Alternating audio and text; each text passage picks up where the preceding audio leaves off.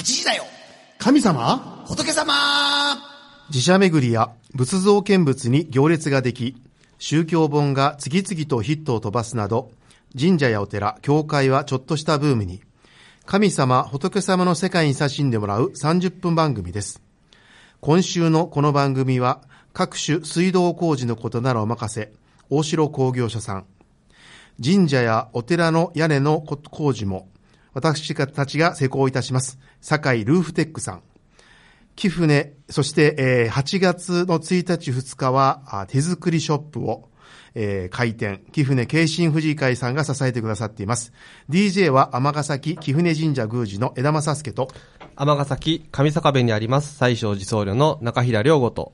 えー関西学院中学部で教師と牧師とポンをしております、福島明と、アシスタントのまさみです。こんばんは。こんこんばんは。カリー寺の住職じゃなかったですね。あほんまや。言ってほしかったんですけど。うんすいません、気が利きませんでした。は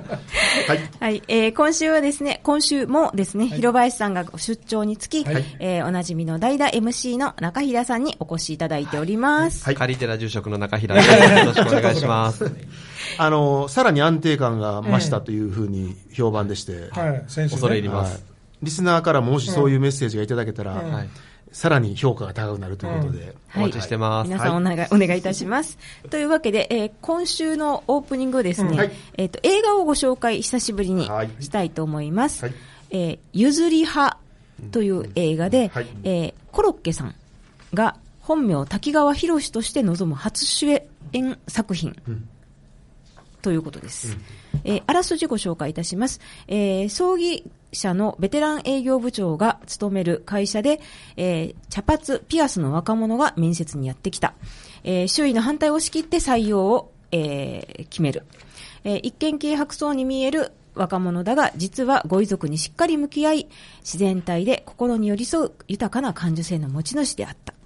えー主人公はですね、妻を自殺で亡くしてるんですが、えー数多くの人の死を悲しむ心を押し殺してきたが、えー若者との出会いによって熱い心と妻への思いを取り戻していくといううん映画なんですね。えーそうでこれ、すねはいえーポンさんも枝さんもご覧になっている。はいい、かがでしたか？江田さんどうぞ。江田さんどうぞ。江田さんどうぞ。僕からですか？はい。はい。えっと、実はね、友人で葬儀屋さんがおられるんですが、その葬儀屋さんにもこの映画のポスターが貼ってありまして、おそらく葬儀、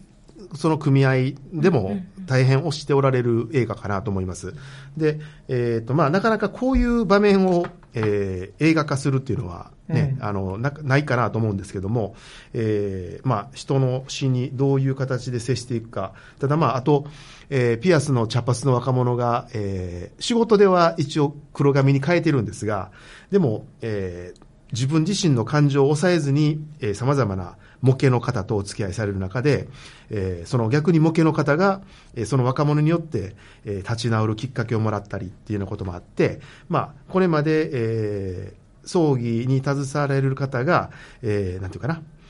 こうな、こうあらないといけないだろうというふうな固定観念でおられたところを、少しいろいろと、あの、新たな視点で、えー人と接していくっていうこともありなんだなということに気づかされたのが、この映画を見た感想ですね。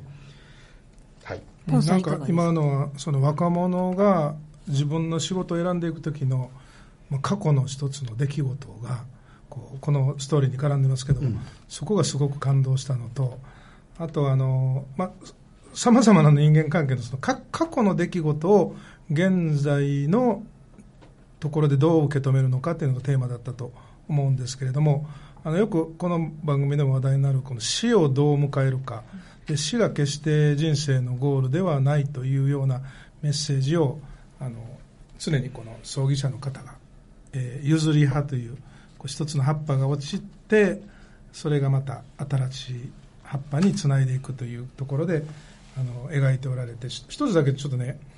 気になった言葉があったのでメモしたんですけど、その社長が、えー、とな途中で亡くなることがあって遺言を書くんですけどこの中の言葉に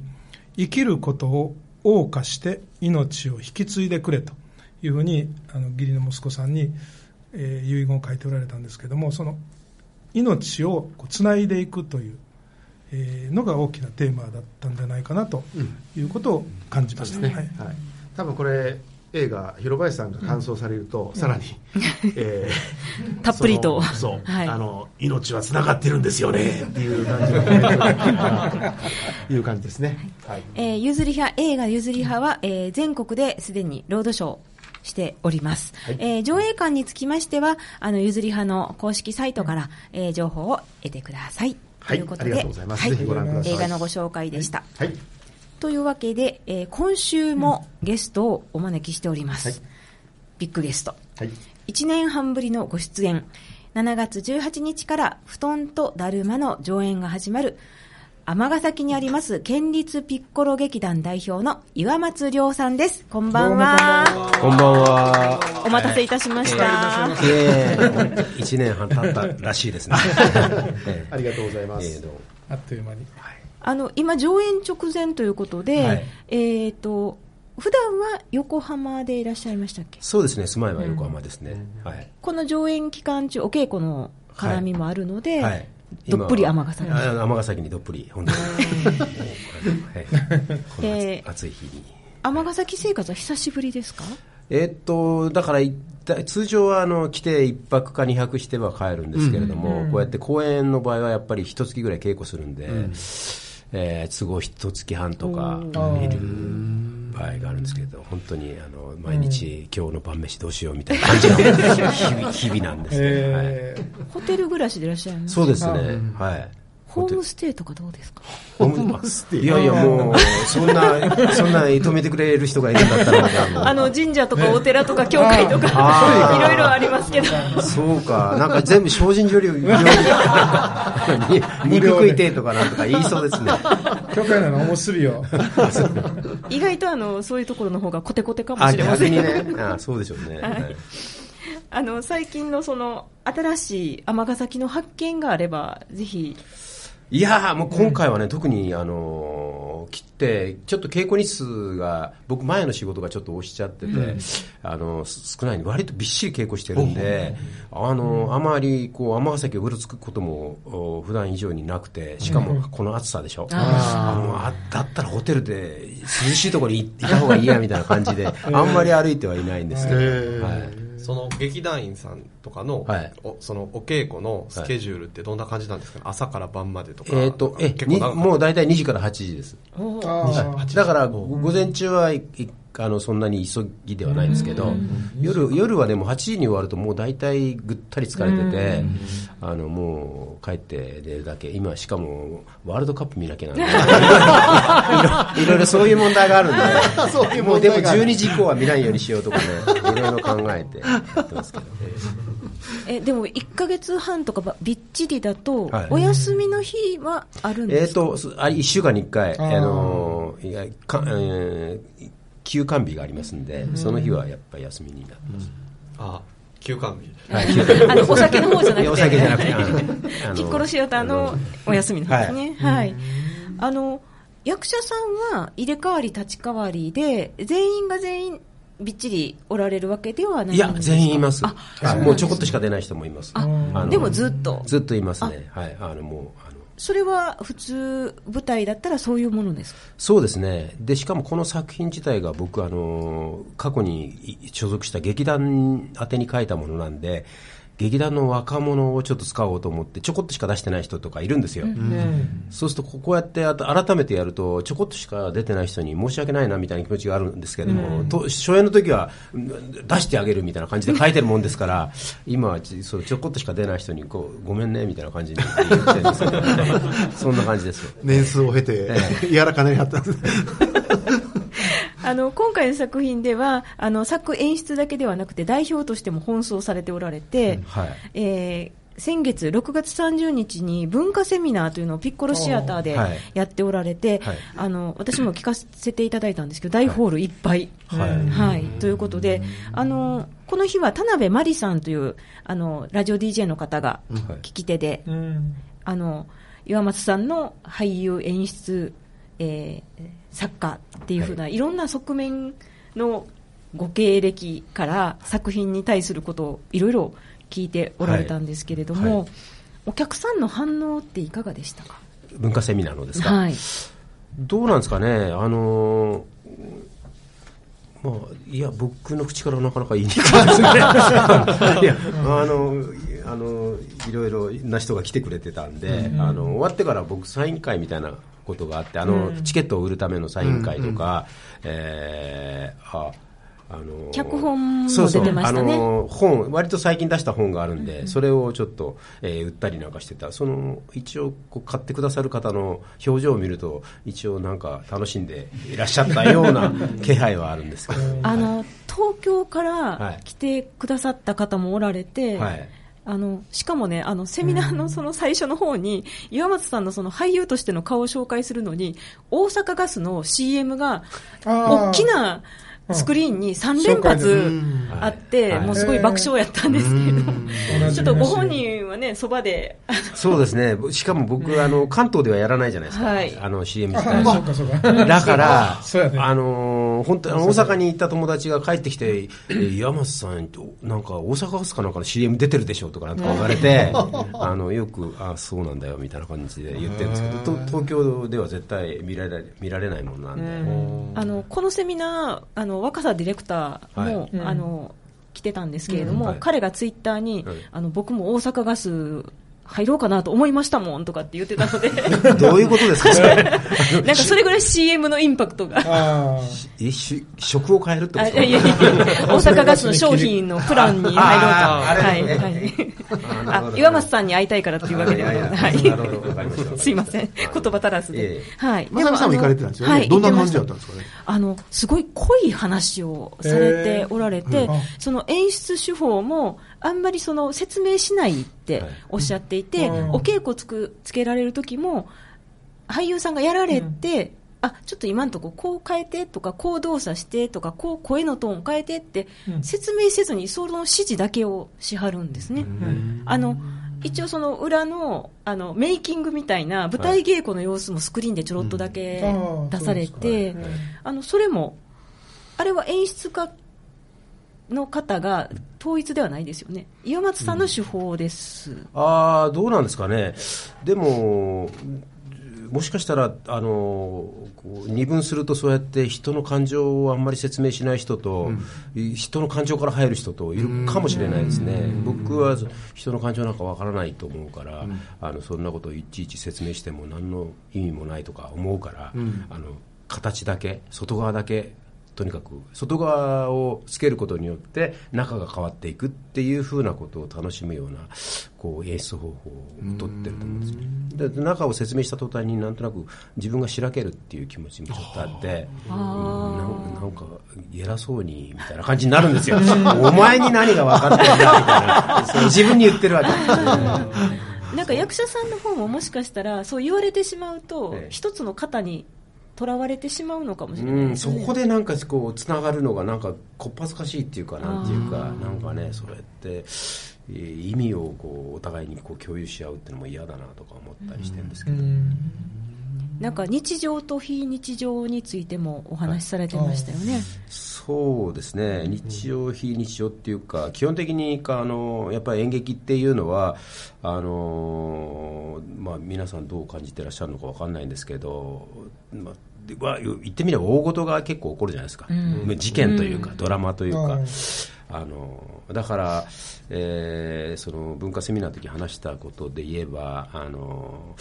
ある夜妻が夫を殺したって事件があるとすすると、やっぱりどこその夜の夜中に、えー妻が夫を殺してるその現場がドラマだっていうふうに考えがちなんですけれども、僕はそそれよりはむしろ前の日に仲良くスーパーで買い物してたっていう時間の方がえーあのドラマとして豊かなんじゃないか、そというのはその時間にも夜殺すかもしれないっていう要素がそこにあったっていうふうに考えれば、あ人が嘘をつくっていうことも含めてなんかその表面上は何もないっていう行いを人はやそういうこう力を働かせて日常生活を送ってるってことは、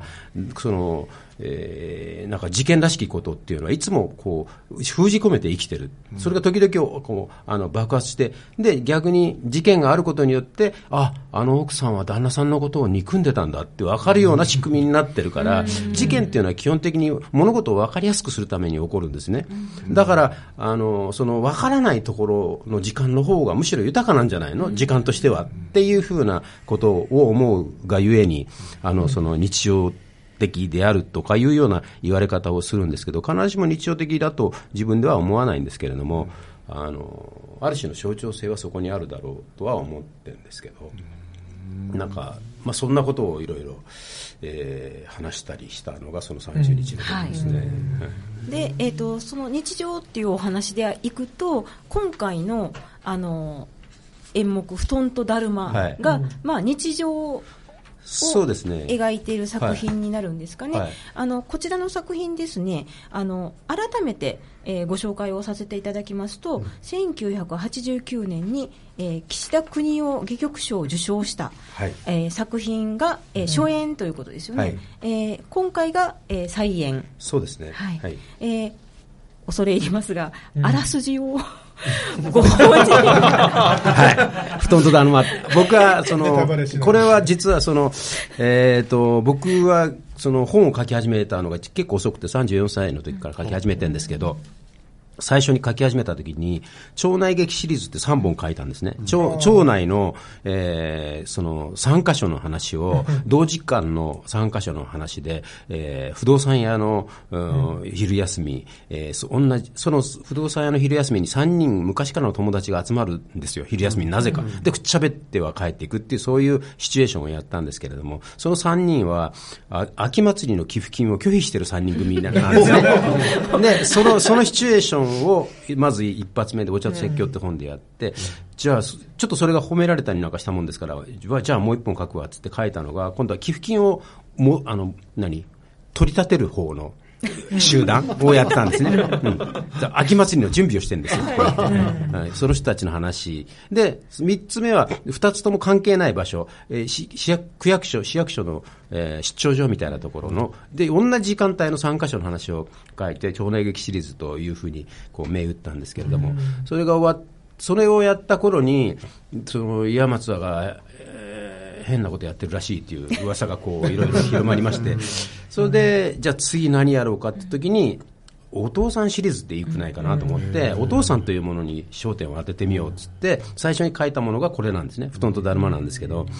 えー、副題に初演の時にはお父さんの性生活っていう副題をつけてたんですけど、今回副題はもうカットしてあるんですけど、あのいわゆるこう権威のあるはずのお父さんの中にあるこう、えー、性的な問題とか、そういうふうなことをちょっと、えー、ねだりしてみようかなと思って書いたのがこの本ですね。だからあらすじとは言え言えないですけど、あのそのちょっと中もう中年に差し掛かったお父さんがいて5歳をもらったんですね、で繊細の子供がいるんですけど、女の子が。その子が結婚する結婚した日の夜の話なんですね、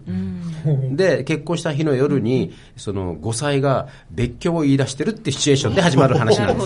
です。でしかも布団の上に2人座ってるっていうもう、深夜の話なんですね。だからあのそういう中で進んでいく、まあ、だから当時、えー、選評で書いてある人が書いてくれたのは、まあ、言ってみればこう祭りの後みたいなうそういう時間のことを書いてるっていうような言われ方もしましたけれども。だからさっきのその、えー、殺人とかなんとかいう話でいくと祭りの最中っていうのが殺人だとすると、やっぱりその祭りの前とか後とか、そういうこ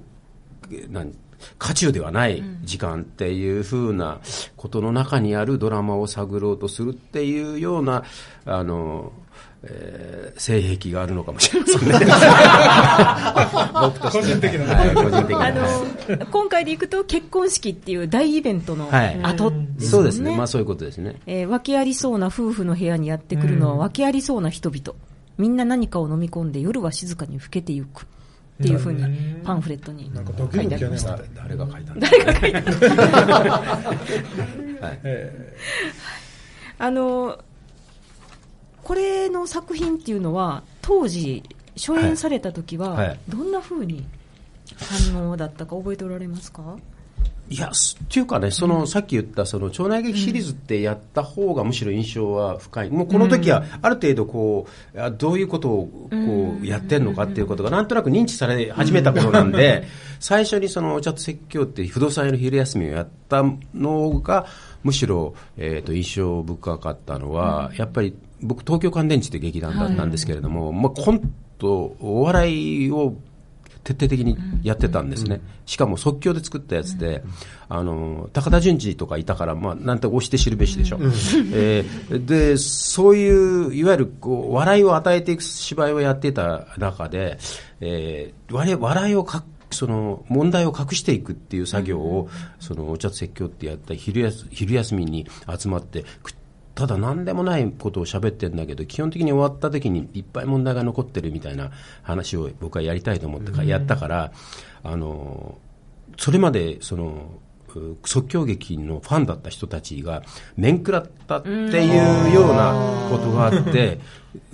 何これは？でも僕らもやってる方もそれなりに挑戦的な気持ちでやってるから舞台上の緊張感はあるわけですよ。そうするとみんな固唾を飲んで見て何これ？みたいな感じで見てて 終わった時にわーみたいな感じの反応だったっていうのはその最初の「お茶と説教」って作品ではありますけどもこの「布団とだるま」の時にはもうある程度ねそういうものを東京乾電池がやってるんだっていうことを認知され始めた頃だったんで、えーむしろなんかこう念押ししたような作品だったかもしれないですね。あの初演の時と初演の時は違う方が演出されて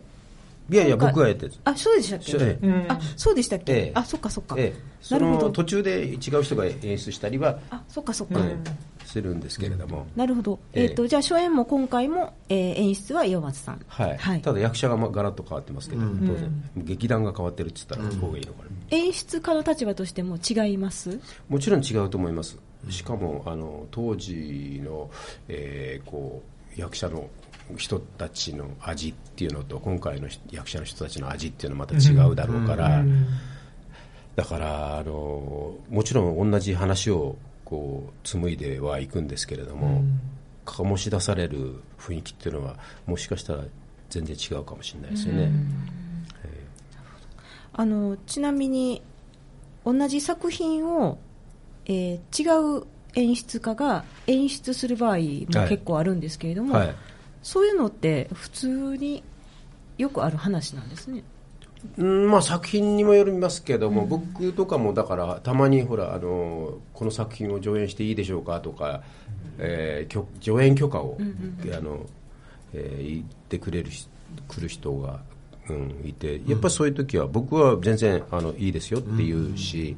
えーやっぱりそういう作品をあの自分たちで書く人がいればやるし書く人がいなかった場合はやっぱり既存のあの戯曲でなんかやろうとした時に探すわけでしょ、その探す時にあの使う役者の人数とかあるじゃないですか、はい。だから、えー3人しかいないって言ったらやっぱり3人しか出ない戯曲を探しますよね、で20人ぐらいいるって言ったら20人ぐらいのやっぱりいっぱい人が出る戯曲を探しますよね、そうやってし、えー時々そうやってそれに当てはまるものとか、まあ、作品の質もあこういうものをやりたいって言った時に、えーこう名指される時もありますけれども、そういうあの他の方が演出される自分の作品っていうのは、はい。見に行かれたりはたまに行く時はありますけどあの基本的に見られないものもあるでしょ？あのと距離が遠くて。あのどっかの大学近畿大学とかこの間いやめっちゃ近畿大学まで来れないわみたいな。感じでちょうど割と最近アイスクリームマンをその文化セミナーの時にもなんかあのこの間ぶ近畿大学のアイスクリームマン見たんですよと言われて、あそのアイスクリームマンっていうのは昔書いた本でやっぱ若者の群像劇で20人ぐらい出る芝居なんですね。で自動車学校のあの何合宿免許の、えーを取ってる若者の,、こうその合宿場のロビーの話なんですけれどもあのよく演劇学校の卒業公演に使われるんですよ。人数が。人数多いのとあと卒業の話じゃないですか。学校の、はい。ええ自動車学校卒業していく話でしょ、だからちょうどいいいいんじゃないのかなと思うんですけど、えー恋愛もあるし、えーなんかいろいろこうそういう意味では結構一番上演される回数の多い作品かもしれないですね。今回の布団とだるまは、なぜ今回のあの第61回ピッコロ劇団の公演に選ばれたんですか？えーと、多分ですけれども、あのえー、今度40周年はい。の記念行,、行事っつったら変ですけど、で僕が劇団代表なんで、その劇団代表自らなんか作品をおやって、えーもらうのがいいかなというふうに、その劇団の方で考えてくださったんじゃないかなと思うんですけれども、で、その布団とだるまって作品を、おどうですかって言われて、僕、布団とだるまって、そのさっきも言ったみたいに、ちょっとしか出ない人とかもいるんで、結構あの、僕もあのこう見えてあの結構気遣い方にあのあのだから、だからさっき言ったそのアイスクリームマンとかね、若者の群像、結構そ人がいっぱい出るから賑やかだし、そういうのどうですか？って言ったんですけど、まあ、これにしましょうとか言われたんで。そうですか、まあ、それ僕もそのもうずいぶんやってない作品だし、えーいいかなと思って受けたんですけど、はい、あじゃあ別に決められたのは岩松さんじゃないっていう、そうですね、はい、あのえー、と実際今お稽古されてて、劇団員の方の反応とかいかがですか？それも自分の口から言えない。ですね。あ楽しんでますよとかも言えないし、憎まれてますよとかも言えないし。あのお稽古ね何回か見せていただいてあんまりねきつく怒ってはる灰皿飛んだりっていうイメージはあまあ私たちが見てるとそんなことはないんでしょうけど、ないんですけど、はい。どういうタイプだと言われてますか？うん、でも若い、今はもう、今はそうあのそんなに殴ったりもしないし、今は。まあ 昔は若い頃はもう本当にあの結構、えー殴ったり蹴ったりしてましたけど、あのしかもそうやってなんか誰か外部の人が見に来た時はやっぱりいいくらかおとなしめにはなります。よね 別にその人に対する演技するわけでもないし、え蜷川さんとか割とやりましたけど、ね、人が見に来てると「バカだお前ら!」なんかあパフォーマンス。あパフォーマンスしてんだみたいな。はい。えーはい、すいません。えーそんな岩松さんに、えーはい。先ほどもお話出ましたけれども、開館40周年、うん。はいピッコロシアター。はいに、はい。えー対する思いっていうのは、僕はだから、あのまあ、言ってみればたこうたまさかこうやって関係を持ってしまった劇団ではあるんですけれども、非常に年月が経ってもう代表になって10年経ってるんで、やっぱりこうさっきその尼崎の話しましたけど、一応こう尼崎っていう場所ももう知らない場所じゃないっていうぐらいの 感じになってるんで、同じように劇団に関してもやっぱりこうえーもうなんていうんですかちょっと家族的だったりするような面もあるんで、なんかとにかくこう関西地区僕は基本的に関東で、えー仕事している人間ですけれども、関西地区にこうやって、えー僕がこうフィールドを持つ機会を与えてもらっている劇団なのでで関西地区の演劇の発展にまあ、口はばった言い方ですけど、寄与できればいいなと思うにつけ、ピッコロシアターっていうのが、そういうもののこう割とこう中心になって、その関西でこう演劇をやってる若い人たちもいっぱいいますし、あのみんなほら演劇って基本的にお金にならないんで言ってみればこうちゃんとお金を稼いでる人から見ると何それはみたいな感じの世界なんですね、だけどそこになんか意味もあるっていうことをお互いにこう共有できればいいなとは思ってるんですけど、えー布団とだるまピッコロシアター大ホールで7月18日、19日、20日、21、22と、えー上演しております、えーチケットはですね、えーピッコロシアターであるとかチケットピアさん、えー各所で、えー販売しております、えー当日券もありますがいいお席は早めにはい。お願いいたします、はい。えーピッコロシアターで検索してくださいえー今週のこの番組は大城工業所さん、堺ルーフテックさん、貴船京神婦人会さんが支えています。あ、支えてくださっています。はいありがとうございますお坊さんと神主さん、牧師さんに聞いてもらいたいお悩みやお寺や神社、教会に関する素朴な疑問など、リスナーの皆様からのお便りをお待ちしております。メールアドレスは、メールアットマーク、fmii.com、ファックスは06-6483-2501です。それでは来週水曜夜8時お耳にかかりましょう。8時だよ。神様仏様。で、岩松さん、はい今日のご感想。え、今日、あの、緊張しました。ありがとうございました。ありがとうございました。なんか僕一人で喋っちゃって。二人で喋ってありました。ええすいませんでした。我々です。全く出れずに。ありがとうございましたはありがとうございました。ありがとうございました。布団とだるま、楽しみです。